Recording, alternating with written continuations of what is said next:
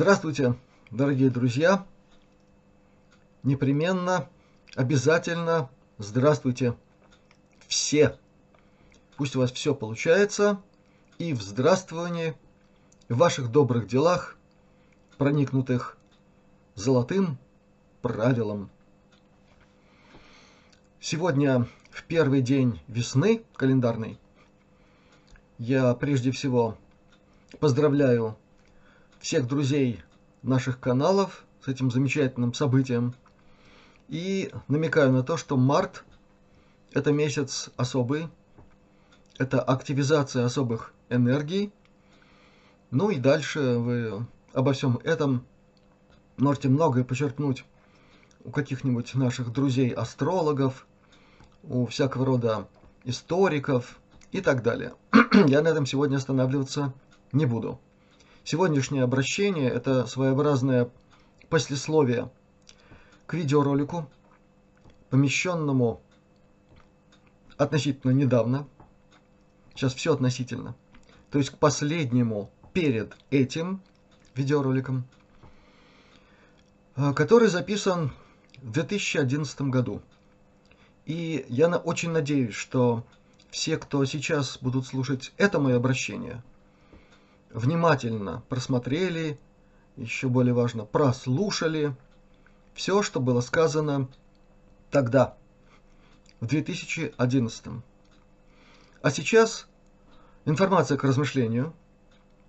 И, может быть, впервые за время нашего с вами общения это будет информация, а выводы, дорогие друзья, вы сделаете сами – и это мое обращение в первую очередь направлено ко всем, кто живет в нашей замечательной, прекрасной, богоблагословенной Латвии.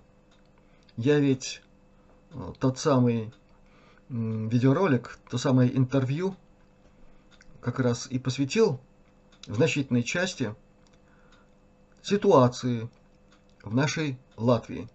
И началось все это с констатации в видеоролике. Там говорится о том, что в 1988 году в нашей прекрасной, уникальной, неповторимой церкви Святого Петра, а тогда это было общественное место, в каком-то смысле выставочный зал, там была очень интересная экспозиция, своеобразный итог многолетней работы латвийских специалистов-градостроителей вместе с сейсмологами. И тогда эта работа практически не была замечена общественностью, органами массовой информации, но время было такое. Я об этом рассказал в видеоролике довольно подробно. И это чрезвычайно важно. Резюме из этой части информации такое – Латвия на самом деле находится в сейсмически небезопасном месте. И тому есть исторические события, имеющиеся в анналах исторических. Обо всем этом я говорю. Это своеобразная такая затравка к нашей сегодняшней теме. Небезопасность с точки зрения сейсмологии. Это первое. Далее. В этом интервью я упоминал очень интересную ситуацию в научной сфере, как она была констатирована мной в общении с корреспондентом Первого Балтийского канала, ну то есть фактически филиала Первого Российского или Общероссийского телевизионного канала. Было сказано, что некоторое время до этого интервью, это речь идет о событиях 2009-2010 года, в мировой информационной среде прозвучал такой своеобразный СОС или информационный вброс о том, что Солнце готовится каким-то образом очень серьезно воздействовать на Землю. Более чем серьезно. Через какое-то время все эти сообщения как-то разом притихли, и вместо них огромное количество чрезвычайно таких титулованных ученых Нобелевской градации выступили с заявлением, которое знать, должно было значить следующее. Мы никак к предыдущему заявлению не причастны. Более того, это было сказано, это было написано, это все можно до сих пор увидеть в соответствующих информационных аналах. Мы ничего не понимаем в поведении Солнца, было сказано тогда. Сейчас, когда у нас есть очень много информации, связанной с теми или иными технологиями в рамках ТКП, тайной космической программы, и одна из этих технологий называется Looking Glass, то есть зеркало, и речь идет о технологии, с помощью которой обладающие доступом к соответствующему оборудованию имеют возможность заглянуть в будущее.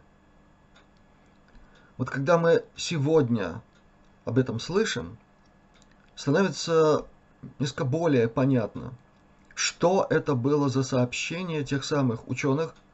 Ну, еще вопрос, были ли это ученые или какие-то лица, которым надлежало выглядеть как ученые.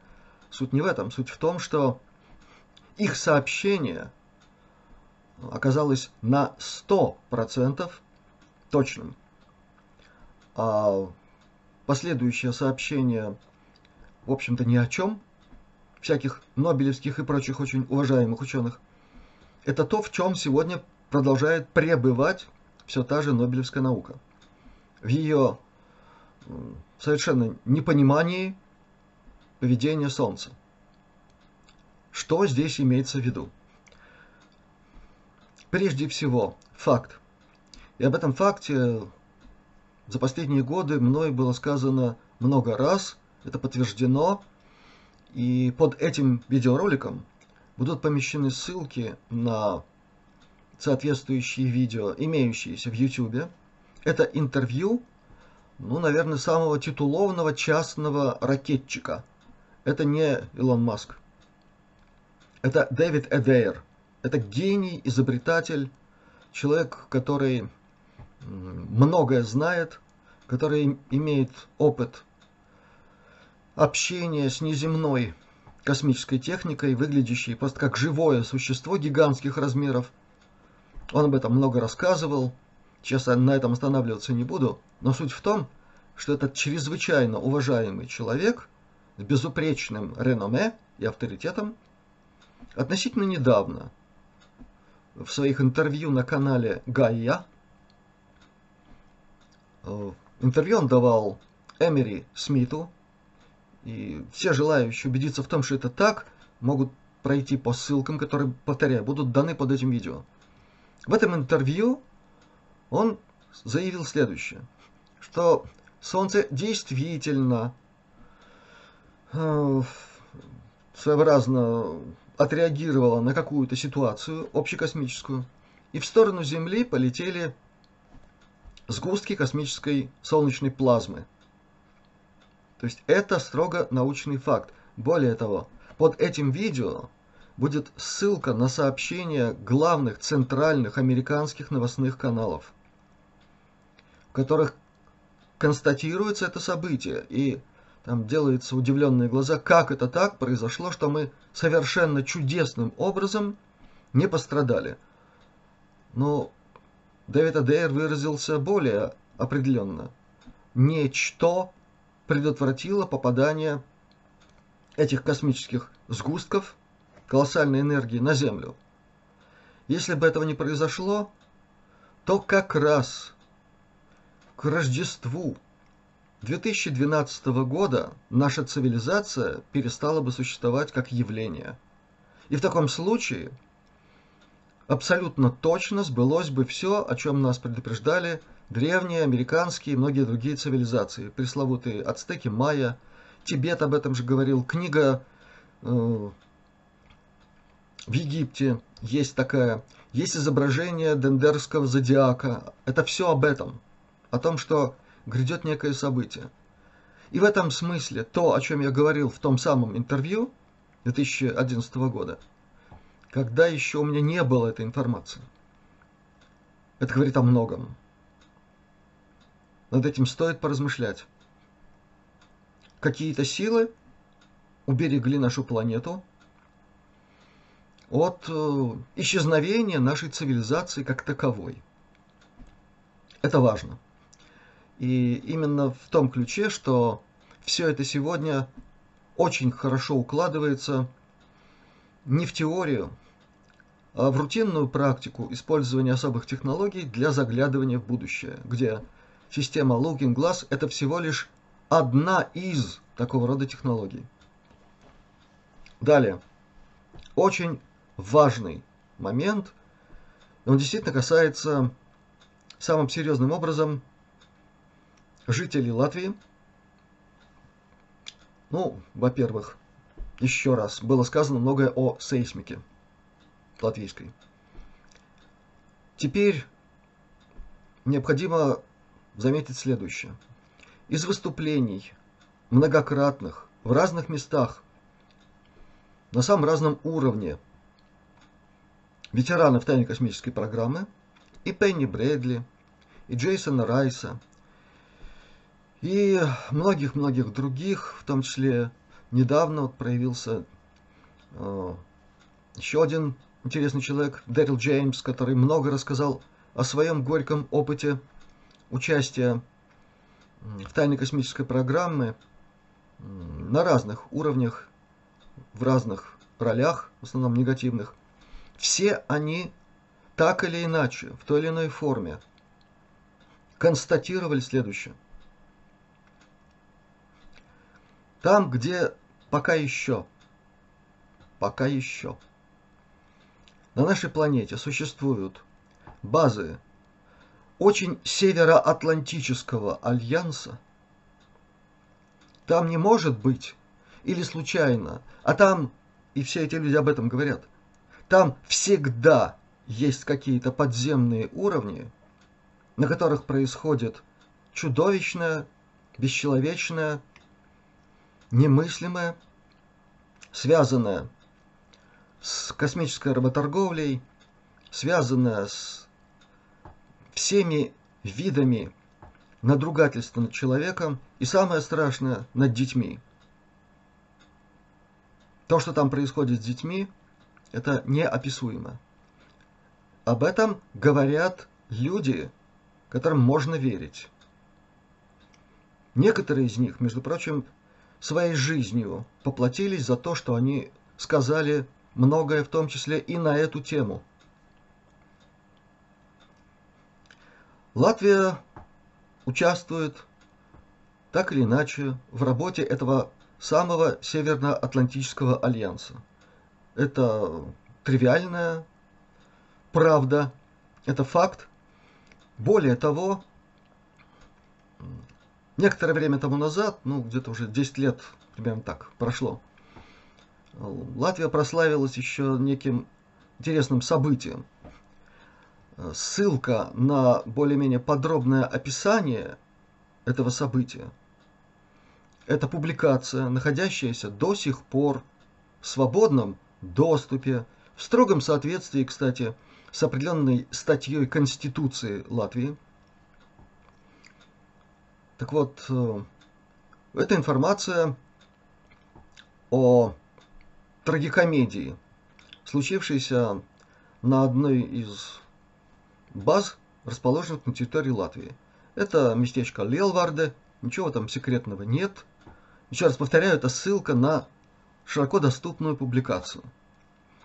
Так вот там э, что-то произошло с электричеством, потом туда каким-то образом попал человек, в чьи обязанности входит починить электричество. Человек увидел там что-то, что, наверное, увидеть не должен был. Потом об этом стало известно местным журналистам. Была публикация в латышскоязычной прессе. И вот эта публикация произвела такой звон и шум, что военному ведомству в лице его пресс-атташе – которого зовут Каспарс Галкинс, вынужден был отреагировать. И поскольку в публикациях новостных, латышскоязычных прежде всего, среди того, что увидел там этот человек, электрик, присутствовали какие-то странные одеяния, похожие на такие скафандроподобные одежды, применяющиеся чаще всего в каких-нибудь биологических лабораториях с высшей степенью защиты, то читаю буквально следующее, что ответил господин Каспарс Галкинс в ответ на все эти домыслы. Это перевод на русский язык. Оборудование, описанное в публикации, предназначено не для военно-биологических исследований, а для изучения НЛО и представителей неземных цивилизаций, вышедших на контакт с авиабазой. Точка. Кавычки закрываются. Здесь многое, что можно было бы сказать и на тему ТКП, ну тут же звучат такие темы, и об очень многом другом. Я не буду эту часть комментировать, оставляю ее для того, чтобы вы сделали выводы сами. А в завершение, в качестве финальной точки, события последних дней. То, что мы сегодня видим прямо онлайн – Многое было сказано о том, как современные, переживаемые нашим человечеством тектонические, сейсмические явления связаны с начавшейся мощнейшей программой очищения нашей планеты от всего, чего на ней быть не должно. Все, о чем я сказал сегодня выше – включая и тему баз очень Североатлантического альянса, жестко входит в эту тематику. Доказательства тому сегодня каждый день прибывают, особенно для тех, кто умеет читать сейсмограммы, кто умеет сопоставлять очаги землетрясений с местами расположения особых объектов, в том числе с местами входа в глобальную сеть туннелей, которыми пользуются очень многие структуры в ТКП, включая самые бесчеловечные. На сегодня в качестве информации все. Думайте, сопоставляйте. Ну и, может быть, готовьте вопросы для наших очередных встреч с Владиславом Платоном. И в любом случае, здравия всем, благополучия, всех благ и до новых встреч!